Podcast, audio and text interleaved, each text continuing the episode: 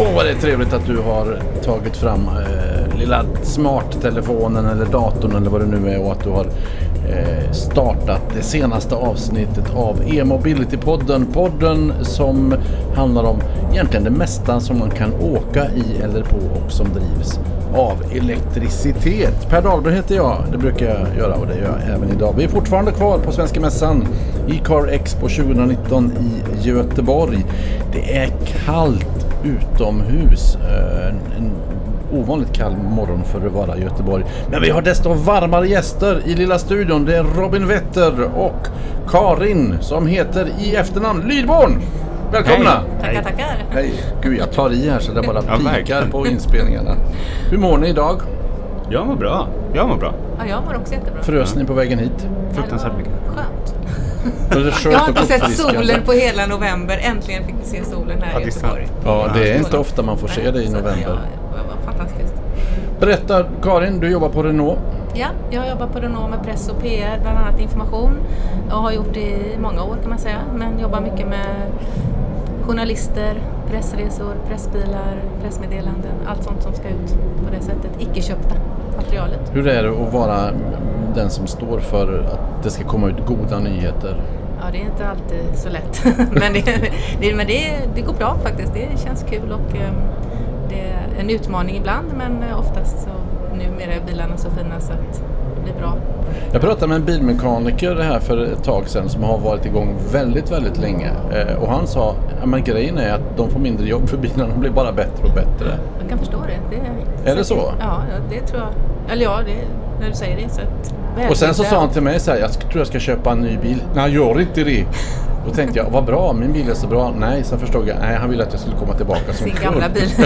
Mecka med den. Det Robin, vad gör du på jobbet? Ja, på jobbet, eh, jag jobbar på en tankesmedja som heter Fores. Så jag håller på med eh, miljö och klimat och digitalisering och så.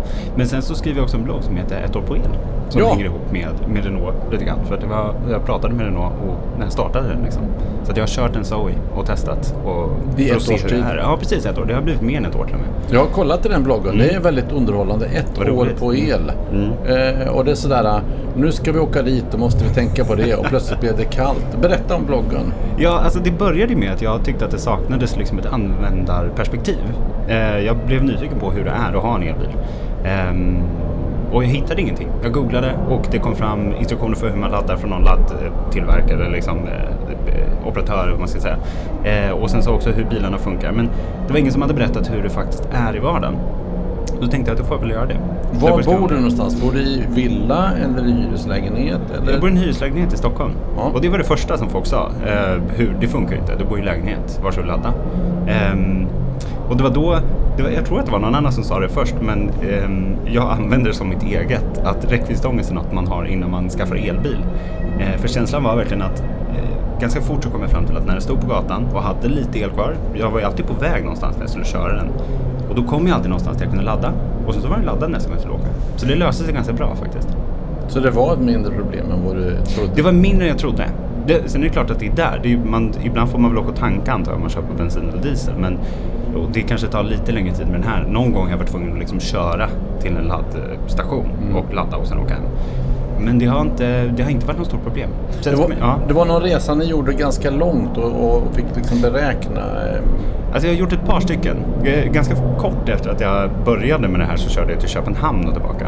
Eh, och det, på vägen ner så var jag ganska liksom skräckslagen och hade inte vant mig vid det här med att ladda. Ehm, och det tog då ganska lång tid men sen när jag skulle köra hem så hade jag börjat lära mig. Och då kunde jag liksom planera rutten i förväg och kollade var det fanns stationer. Och då hade jag också börjat lära mig hur långt man kunde köra innan man var tvungen att ladda och så. Och sen så har jag gjort några fler sådana. Jag körde till Varberg fram och tillbaka i vintras tror jag. Jag har varit ute på Gotland och kört runt en hel del.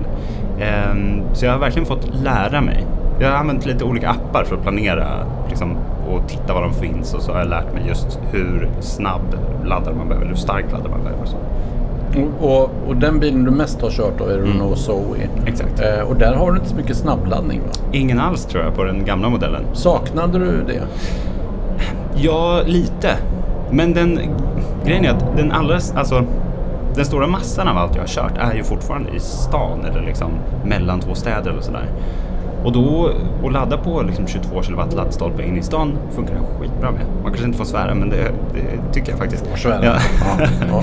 Eh, jag, jag jämförde någon med en Tesla Model S som funkar mycket, mycket bättre då på liksom långa sträckor om man kör fort. Jag körde fram och tillbaka med Umeå, eh, till Umeå med den. Mm. Och snabbladdningen är ju, det gör ju att det går att göra med den. Men så fort jag kom in till stan så var den jättekrånglig att ladda för det gick långsamt på de här 22 kW-stolparna. Och det var liksom, eh, jag tror att det är där Zoen har glänst innan. Så.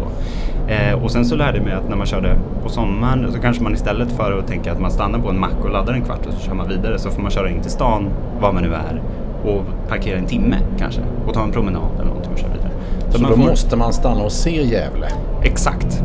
På gott och ont kanske. Ja, på, ja, det beror eller bara det är. en ny upplevelse. Så, ja. Exakt. Karin Nyborn då? Ja. Eh, vad säger du om eh, kritiken? Snabbladdare, det hade varit bra att ha.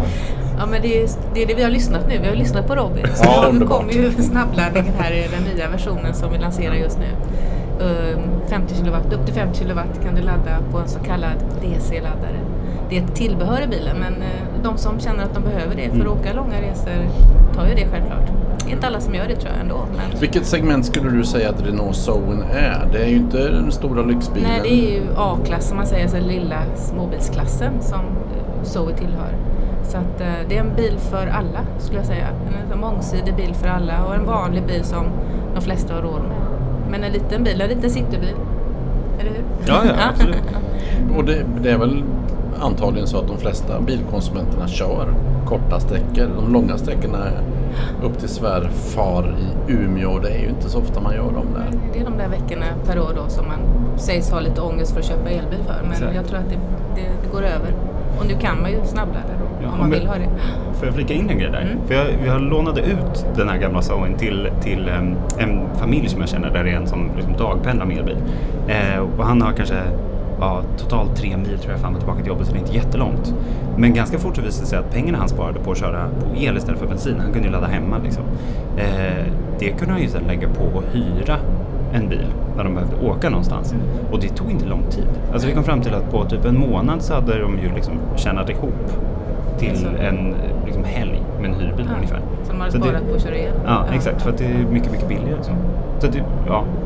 Men nu kan man då snabbladda från och med 2020 års modell helt Ja, den. Eh, Alla bilar är naturligtvis under konstant utvärdering och utveckling.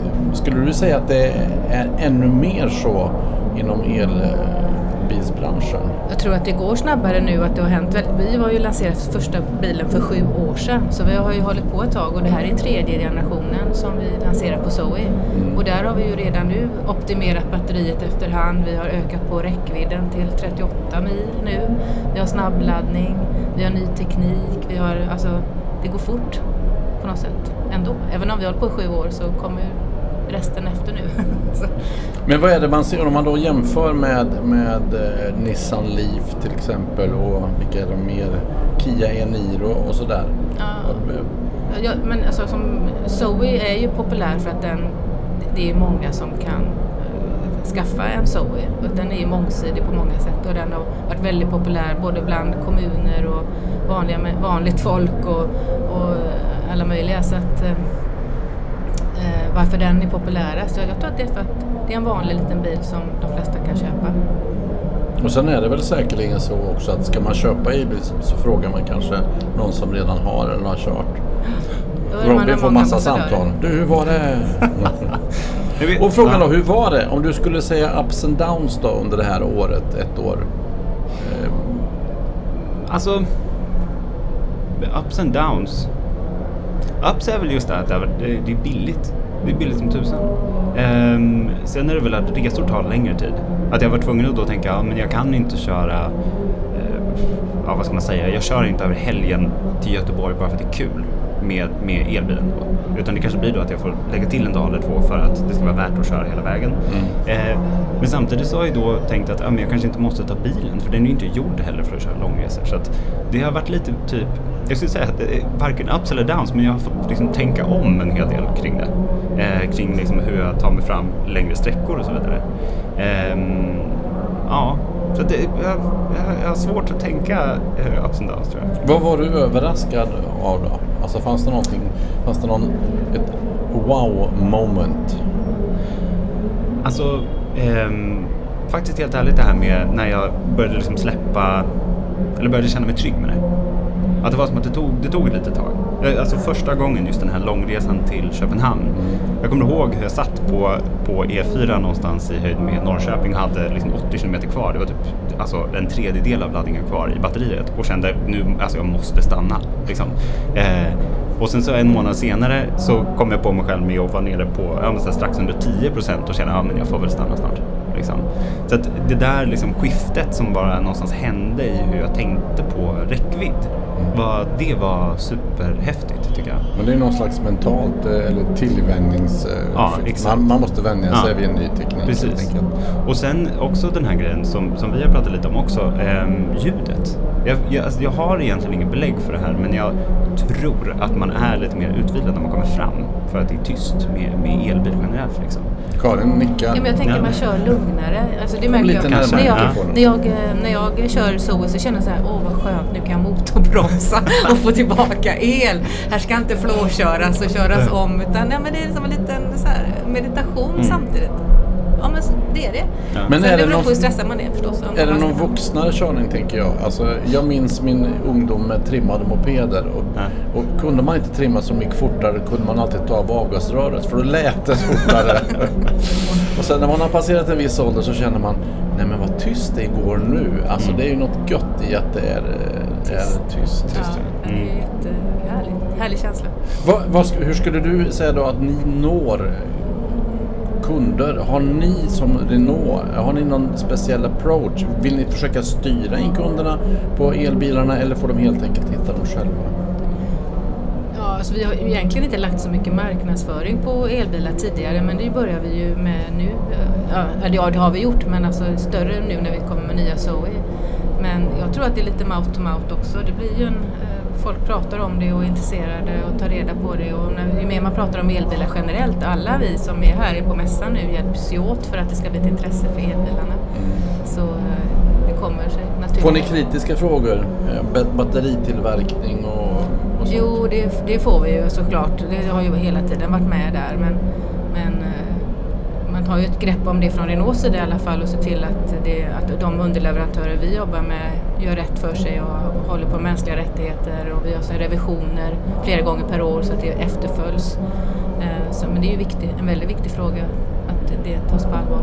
Hur mycket skulle du tänka eh, på sånt? Handen på hjärtat då Robin, om du skulle betala själv för elbilen. Går du och undersöker sånt? Nu är, kommer ju du från tankesmedja så du Ja, tänker precis. men Eh, alltså det gör jag ju. Men sen så har jag väl också kommit fram till att, att om man ska vara krass så, så eh, finns det kommer alltid finnas problem med bilar någonstans.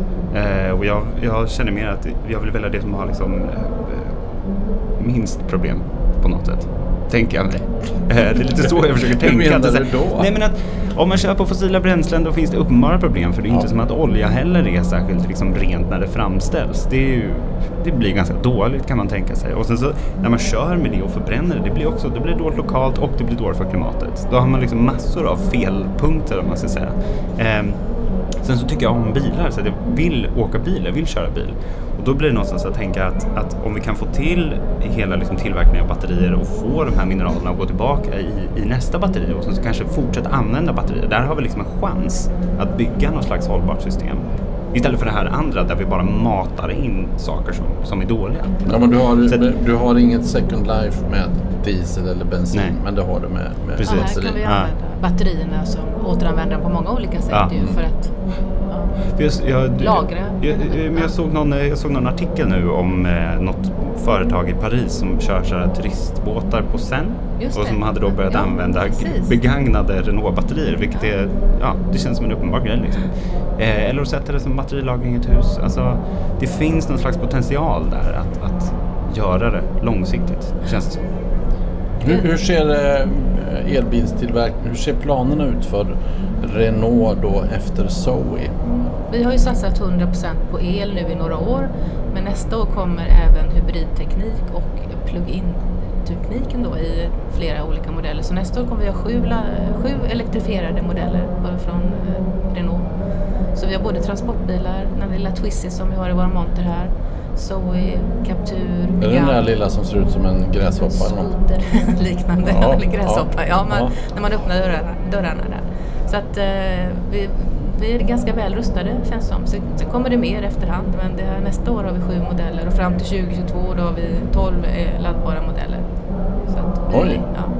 Men, men eh, är det så eh, att, att Renault kommer att överge fossilbränslet inom 10 eller 15 år? Vad, Eh, Ja, det, är mycket möjligt. Alltså, Har du läst några hemliga papper du kan.